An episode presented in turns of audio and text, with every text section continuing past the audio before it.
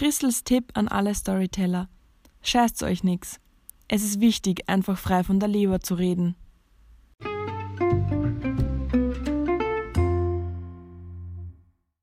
Storytelling ist kein Schmarren. Kein Schmarren ist der Storytelling-Podcast von Grayling. Herzlich willkommen. Eine gute Geschichte braucht einen persönlichen Bezug. 2020 ist unser Reality-Check. Da trennt sich die Spreu vom Weizen, sagt Christel. Wir haben mit ihr über das Leben als Influencerin, die Entwicklung von Storytelling und warum es wichtig ist, manchmal auch die Hosen runterzulassen, gesprochen. Wenn ich morgens aufwache. Ist das Erste, was ich schaue, ob mein Mann atmet und dann, wie spät es ist. Zu Hause fühle ich mich wohl und geborgen. An meinem Job mag ich. Die Selbstständigkeit und die kreative Freiheit. Ich lese gerade. Von Daria Daria, starkes, weiches Herz. Online oder Print? Zeitung online, Zeitschriften, Print. Storytelling ist für mich. Mein Beruf und ähm, ich glaube auch mein Hobby. Die besten Geschichten erzählt. Hm, jemand mit viel Lebenserfahrung. Mein Tipp an alle Storyteller da draußen. Scheißt euch nix. Ist wichtig. Einfach mal frei von der Leberin. Ja, danke auf jeden Fall mal, dass du dir Zeit nimmst für uns. Wir Danke, freuen uns sehr. Was sollten unsere Zuhörer und Zuhörerinnen über dich als Kommunikatorin wissen? Dass ich tatsächlich das, was ich mache, sehr gerne mache. Dass es mich nicht stört, eine Influencerin zu sein und auch als diese betitelt zu werden. Und was noch als Kommunikatorin? Dass ich wirklich versuche, die authentischste Version meiner selbst zu sein. Gut, ähm, mit über 26.000 Followern auf Instagram zeigst du ja, dass du weißt, was du machst. Wie kam es zum Berufswechsel zur Influencerin? Ich war ja ehrlich gesagt während meiner Zeit als Redakteurin immer so ein bisschen eine Bloggerin. Ich habe das halt nicht hauptberuflich gemacht, sondern nebenberuflich. Und, ähm, und dann kam der Punkt, wo das Magazin, für das ich geschrieben habe, auf einen anderen Verlag überschrieben wurde, um es jetzt ganz kurz zu fassen. Und dann bin ich noch kurz in der Online-Redaktion dieser Plattform gesessen, fand es furchtbar, furchtbar, furchtbar, furchtbar und hatte aber immer schon Probleme mit dieser, das haben wir schon immer so gemacht, Kultur, die Ja. in Österreich, gerade in der Medienlandschaft, oft ein bisschen ein Problem war und manchmal immer noch ist. Und habe da schon gemerkt, puh, weiß nicht, wie lange ich das noch machen kann. Und dann war ich eben in dieser Online-Redaktion und es war einfach wirklich furchtbar. Und dort war einfach Regel Nummer eins, das haben wir immer schon so gemacht, das passt so. Obwohl die Zahlen gezeigt haben, dass vielleicht nicht passt. Mm, Und dann ging es darum, dass die Redaktion aufgelöst wurde und ob ich für irgendein anderes Magazin in dem Haus arbeiten wollte, also mir wurde was angeboten und da habe ich mir gedacht, okay, it's now or never. Vielleicht mache ich mich einfach selbstständig. Und hab's zu, hab's meinem Freund, jetzt Mann, erzählt und er hat gesagt, hey, schau, ganz ehrlich, wenn der Plan nicht aufgeht, geht der Plan nicht auf. Wir werden nicht unter der Brücke landen. Wenn ich zwei Monate die Miete alleine zahlen muss, geht's mir am Arsch, aber ich mach's. Let's give it a try. Und ich habe es probiert und es hat überraschend gut, mehr oder weniger gut funktioniert. Eben als Redakteurin bei den verschiedenen Magazinen, was war da das Einprägsamste, das du aus, den, aus diesen Jahren für deinen jetzigen Beruf mitnehmen hast können?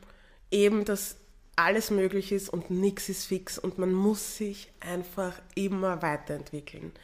Äh, man muss offen sein für Neues, auch wenn es scary ist, auch wenn es am Anfang nicht immer funktioniert oder den Anschein hat, dass es nicht funktioniert. Ähm, glaube ich, kann man gewissen Trends und der Zukunft einfach nicht aus dem Weg gehen. Sollte man auch nicht. Na, sollte man nicht, da hast du ganz recht. Influencer sein beginnt bei vielen ja eh und bei dir auch aus einer persönlichen Motivation heraus. Braucht es dazu aber auch einen gewissen Businessplan, weil du bist ja doch ein, Selbstständiger, da braucht es bestimmt ja irgendwelche Qualitäten und, und äh, Eigenschaften, die man als Influencer schon mitbringen muss, sowohl eben auf der persönlichen als auch auf der Business-Ebene. Also auf der Business-Ebene braucht es fix einen Plan, den ich allerdings nicht habe. Ich habe keine Ahnung von Selbstständigkeit gehabt. Ich hatte keine Ahnung von Steuern. Ich war immer angestellt. Ich war im Gymnasium, das heißt, ich habe das auch nicht gelernt. Ich habe mir gedacht, es wird schon passen. Jeder sagt, ich soll mir die Hälfte von dem, was ich verdiene, zur Seite legen. Es wird schon passen. Hat nicht immer gepasst, aber Übung macht den Meister. Und wenn ich der Typ dafür wäre, hätte ich wahrscheinlich mehr Plan. Also ich habe Kollegen, der ist alles komplett durchgeplant, vom Instagram-Posting bis zum Blogpost, einfach alles. Ich bin nicht so. Mhm. Mich schränkt das wahnsinnig ein. Und ich glaube, die Tatsache, dass es so viele unterschiedliche Influencer gibt, ist ein Zeichen dafür, dass es so viele unterschiedliche Herangehensweisen gibt. Ich glaube nicht einmal, dass man eine sonderlich outgoing Person sein muss, um Influencer zu sein, weil viele es nicht sind im echten Leben. Genau, du beschreibst die, ich habe ein Interview gelesen als ambivertiert. Danke ja. übrigens dafür, da habe ich ein Wort dazugelernt. Du hast auch in einem Interview mal erwähnt, äh, dass du einen eigenen Lifestyle-Blog jetzt machst, weil, die, weil du nur nicht den, den gefunden hast, der die 100% mhm. anspricht. Ähm, wie würdest du deinen, deinen eigenen Lifestyle beschreiben? Realistisch und vielleicht auch ein bisschen regelbrechend, weil ich bin doch 37 und von einer 37 erwartet man gewisse Sachen, die ich vielleicht nicht erfülle, wenn man in unserer Gesellschaft lebt. Und vor allem auch ein bisschen sozialkritisch. Ein bisschen in Klammer. Ja, zum Blog. Äh, was waren da die überraschendsten Reaktionen auf deinen Blog? Was, was hättest du nie, mit was hättest du nie gerechnet? Ich habe einen Blogpost geschrieben vor, ich glaube, es sind mittlerweile vier Jahren oder fünf Jahren der so, ich glaube, der hat geheißen, sieben Dinge, an denen du einen Fuckboy erkennst. Das ist der meistgeklickteste Blogpost, den ich jemals geschrieben habe. Ja, ich weiß schon, was ich im Anschluss an das Interview dann mache. es ist, ich, also ich glaube, gestern habe ich wieder ähm, habe ich wieder eine Notification bekommen, dass da irgendwer irgendwas drunter kommentiert hat. Ein Typ, der sich angegriffen gefühlt hat, glaube ich. Mhm. Ähm, aber kein Blogpost ist so oft angeklickt worden wie der. Da habe ich mir gedacht, ah, okay. okay, ich bin nicht alleine damit. Ähm, es war vor Markus, das muss man jetzt vielleicht auch noch dazu sagen. okay, von dem sind wir jetzt ausgegangen. Ja. Oder waren wir schon zusammen und ich hatte irgendwie, ich weiß nicht, ich weiß gar nicht mehr, wie das war. Ja, wurscht. Auf jeden Fall ähm, ist das einer der meistgeklicktesten Podcasts und das hat mich sehr überrascht. Und generell am Anfang, dass ich halt so randomly nicht nur, ich habe ja angefangen mit so Promi-News und so, das kannst du machen, wenn du zwischen den Oberschenkeln schwitzt, bla, mhm. ist so. Hm. Und bin dann so immer mehr in so persönliche Situationen gerückt. Und da habe ich gemerkt, ah, okay, die Leute fühlen sich so ein bisschen angesprochen und den Leuten geht es oft so wie mir. Und, und ich glaube, das war für mich anfangs sehr überraschend in Anbetracht der Tatsache, dass ich nicht wusste, was ein Blog ist, bevor ich angefangen habe zu bloggen. Das muss man vielleicht auch noch sagen. Aber Schreiben ist ja schon, schon ganz lang deine Leidenschaft und das betonst du auch immer wieder. Genau, ich mache es nur sehr selten. Aber das ist, das ist dann eher eine Gemeinsamkeit auch mit dem vorherigen Job. Aber wo sind da die für dich die, die tiefliegendsten Unterschiede? Ich würde vieles, das ich ähm, damals als Redakteurin geschrieben habe, Geschichten, die ich gemacht habe, ob sie mir jetzt zugeteilt worden sind oder nicht, heute nicht mehr machen. Mhm. Also ich habe ein ganz anderes gesellschaftliches Dasein entwickelt, auch kritisch. Und habe fix in meiner Karriere mal eine Geschichte wie Bikini-Typen für jeden, Bikinis für jeden Bodytype geschrieben. Das hätte mir ja jetzt in tausend Jahren nicht einfallen. Mm. Und das ist der Unterschied. Und dass ich natürlich jetzt, in, wenn ich mal wieder es schaffe, einen Blogpost zu schreiben, viel mehr Persönliches einbinden würde. Ja. Und viel mehr Sozialkritisches einbinden würde, weil ich ja früher für Lifestyle-Magazine gearbeitet habe. Mm die, das muss man jetzt auch sagen, an eine spezifische Leserschaft gedacht hat ja. und das jetzt einfach nicht mehr so wäre bei meinen Blogs. Ja, weil du sagst eben persönlichere Sachen, mhm. wo ziehst du da die Grenze von einem persönlichen Einblick in dein Leben, weil im Endeffekt sind die Geschichten in deinem Leben ja der, der Arbeit und mhm. der Beruf. Wo ist da für dich die Grenze zu, zu persönlich? Ich kann das tatsächlich nur schwer sagen, weil es echt situationsbedingt ist. Also ich habe sehr offen über die Trauer nach dem Tod meines Vaters gesprochen. Ich habe jetzt letztens erst wieder über meine Verlustängste gesprochen. Ich gebe viel über meine Beziehung preis. Und ich glaube, es kommt echt darauf an, wie, um was für eine Situation es sich handelt, also wie die Situation ausschaut und vor allem, wann ich darüber schreibe. Also wenn ich jetzt zum Beispiel ein Kind bekommen würde, kann ich dir nicht sagen, wie viel Einblick ich geben würde. Ich glaube, ja. ich würde das Kind nicht zeigen, ich kann es aber nicht garantieren. Und ich glaube, ich brauche auch manchmal einfach, um Sachen zu verarbeiten und dann zu entscheiden, wie viel ich preisgebe. Also du verlässt dich da eh sehr auf dein Bauchgefühl und Genau. es funktioniert ja. Was ist das Wichtigste deiner Meinung nach, dass sich deine Follower von deinem Kanal mitnehmen sollen für ihr Leben? Dass das, was sie sehen, mein Leben ist und das Leben einer Person, die ganz andere Erfahrungen gemacht hat als sie, ein ganz anderes Leben führt und dass sie sich aber ruhig rauspicken können, was sie brauchen, aber nicht immer komplett auf ihr Leben ummünzen sollten. Also dass dieses Vergleichen oftmals komplett kontraproduktiv ist und, und dass im Grunde Influencer ja inspirieren sollen und nicht Abklatsche sein Ja. sollen oder nicht zum Abklatschen da sind. Und das möchte ich Ihnen immer wieder mitgeben. Vor allem, wenn Sie mir schreiben, ah, du und dein Mann, ihr habt so eine tolle Ehe und ich denke mir, ja, haben wir, aber wir streiten uns auch oft und, und das braucht viel Arbeit und, und es bringt nichts, deine Beziehung mit meiner Beziehung zu ähm, vergleichen, weil wir zwei komplett verschiedene Beziehungen haben. Ja. mit verschiedenen Menschen zum Beispiel. Viele, also du hast ja jetzt zu, zu Beginn gesagt, du bezeichnest dich selber auch gerne als Influencerin, du hast kein Problem damit. Äh, viele stehen der Berufsbezeichnung aber manchmal irgendwie ein bisschen negativ gegenüber, weil es bezeichnet wird als Werbung im Gewand von Geschichten. Wie, was sagst du da dazu? Ähm, ich kann verstehen, dass man nicht stolz ist auf den Beruf unter Anführungszeichen. Mich stört's nicht. Ich komme aus der Medienlandschaft. Ich weiß, wie viel Werbung einfach nicht markiert wird, in Wahrheit. Und dass das bei Influencern ja gleich ein, ein Bashing-Thema ist, wenn man es nicht tut. Da kann ich drüber stehen. Und ich finde, wenn man auch mal was zur Gesellschaft beiträgt und nicht nur über Nagellack und Lippenstift und schöne Kleider redet, ist es okay, ein Influencer zu sein. Also wenn man es guten Gewissens macht, ist nichts dabei aus meiner Perspektive.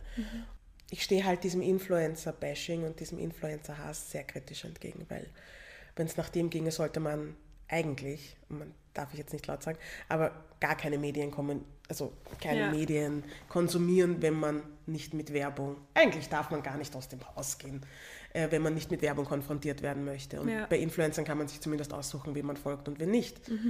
Und deswegen, Aber weil, weil du eben auch sagst, mit, wenn man irgendwie einen, äh, einen Beitrag zur Gesellschaft leistet, da muss ich eh an den Podcast denken von dir und der Daria Daria, der eben vor zwei Wochen rausgekommen ist. Und Ja. ich mein, ich glaube, sowas nimmt einfach ganz viel Personen mit im Sinne von, dass sie sich damit identifizieren können und vielleicht was für ihr eigenes Leben dazulernen. Und das halt anhand von Geschichten ganz oft. Was braucht deiner Meinung nach eine gute Geschichte, um bei den Follower wirklich zu greifen? Ich würde sagen, der Bezug, dass man vielleicht einen persönlichen Bezug dazu entwickelt oder etwas dazulernen kann, unter Anführungszeichen. Und zwar vielleicht nicht zwingend für sich selber, sondern für jemanden in seinem Umkreis.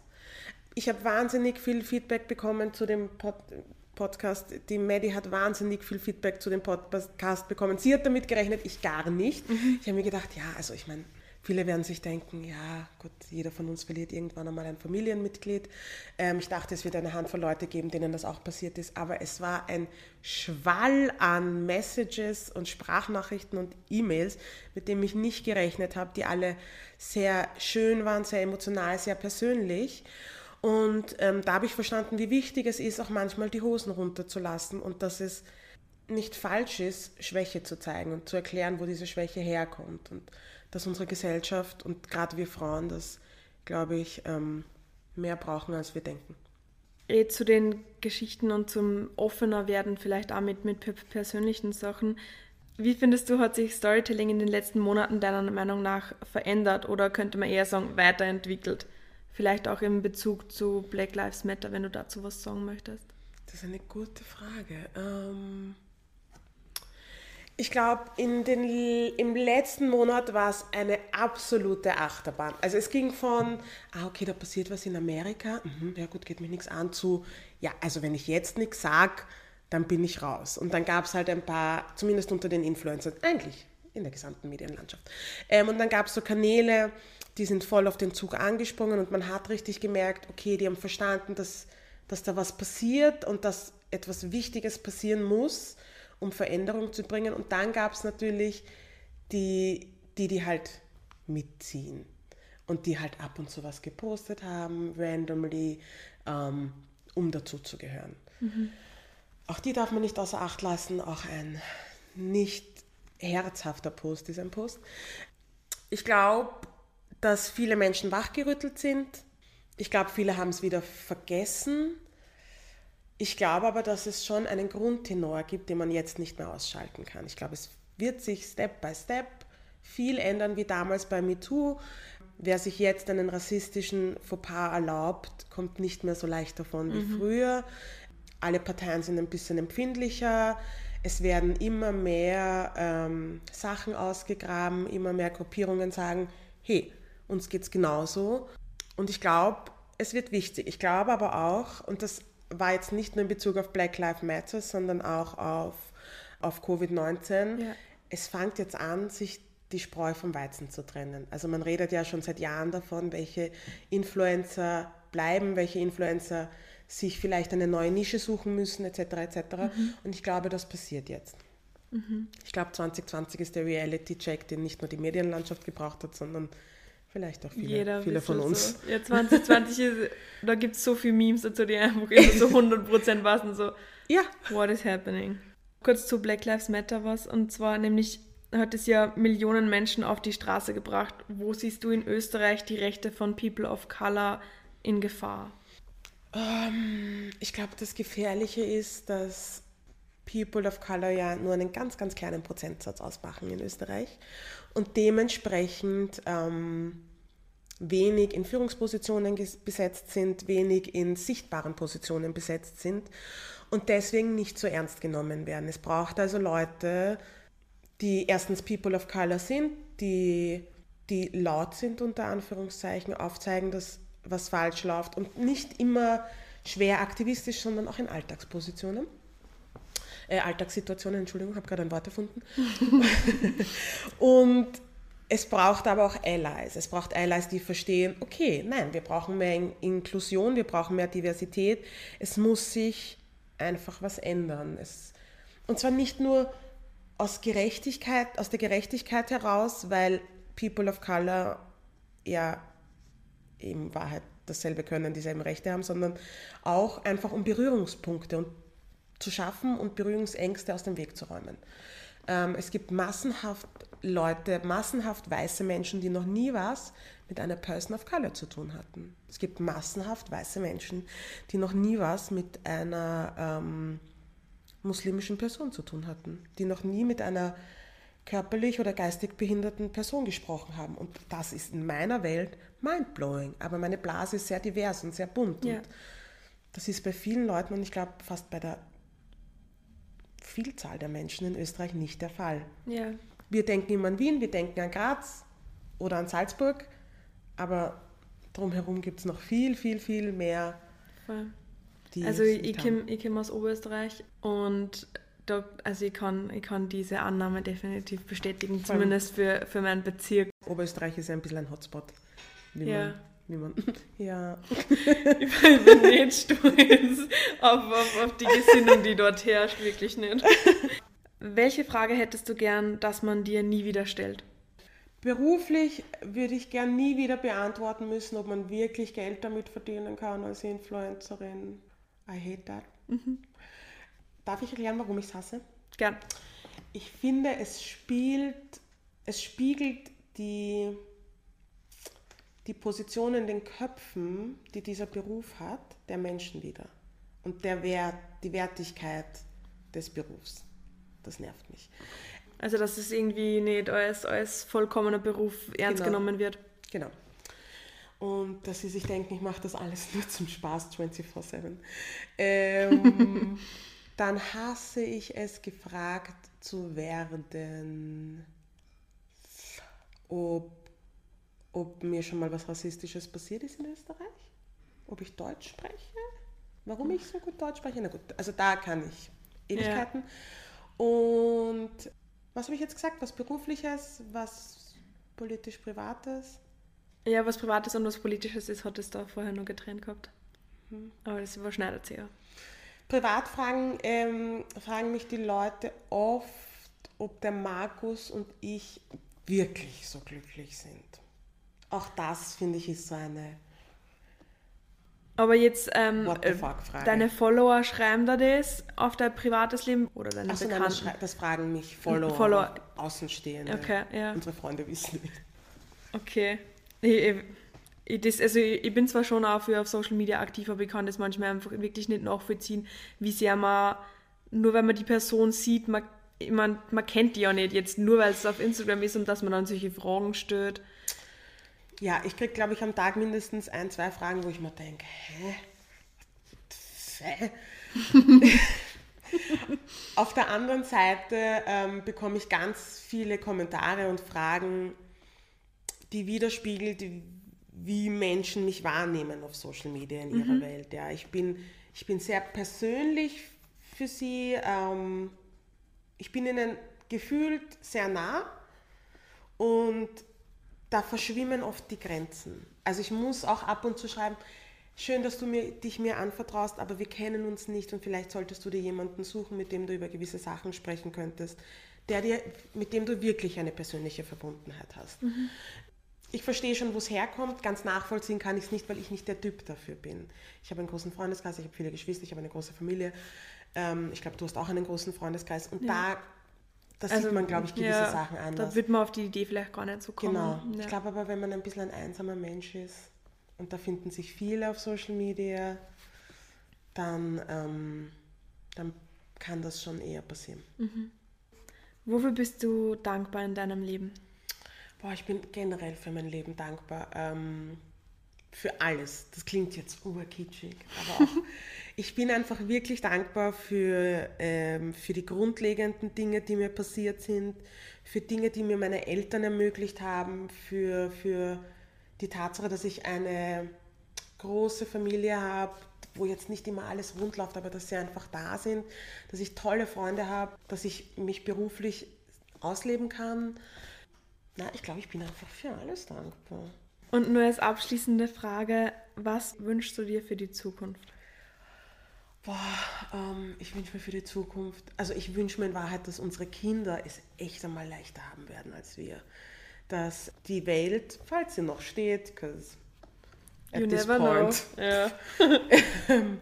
wünsche ich mir, dass sie in einer diversen und inklusiven Welt aufwachsen. Ich wünsche mir, dass wir Frauen als die gesehen werden, die wir sind, weil wir sind echt Maschinen. Und das ist jetzt nicht die Feministin in mir, sondern wir sind einfach Lebewesen, die Lebewesen auf die Welt bringen. Wir tragen sie aus, wir bringen sie auf die Welt ähm, und schupfen den Bullshit, den man uns jeden Tag quasi um die Ohren haut.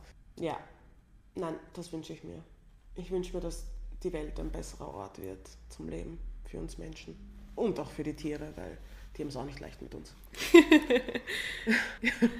ja, danke dir. Danke, schön was.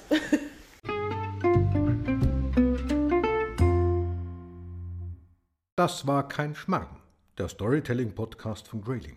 Wir freuen uns auf ein Wiederhören.